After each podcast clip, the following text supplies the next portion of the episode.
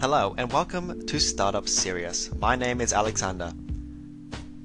I'm from Wollongong, a small town, or if some like to call it a city, situated on the south of Sydney.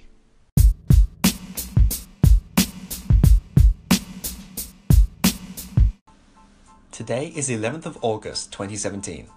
Hi, thanks for tuning in to Startup Series. Here's what matters to Sydney startups today. The discrimination debate is firing up in Sydney, and it may have something to do with James Damore, the man fired by Google after he published a manifesto that suggested women may have a disadvantage in tech because of their biology. Startup Series has seen many posts on Sydney startup groups referencing this issue, many of which are complaints relating to discrimination in tech as well as harassment, especially in Australia. This is definitely one to watch.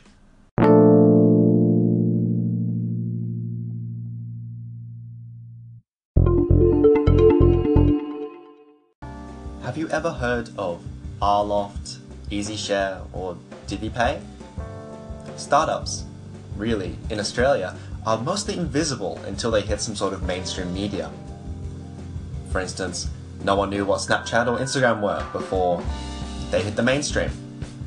That's why the Startup Muster Report in Australia, which is funded by the Department of Industry, is so important.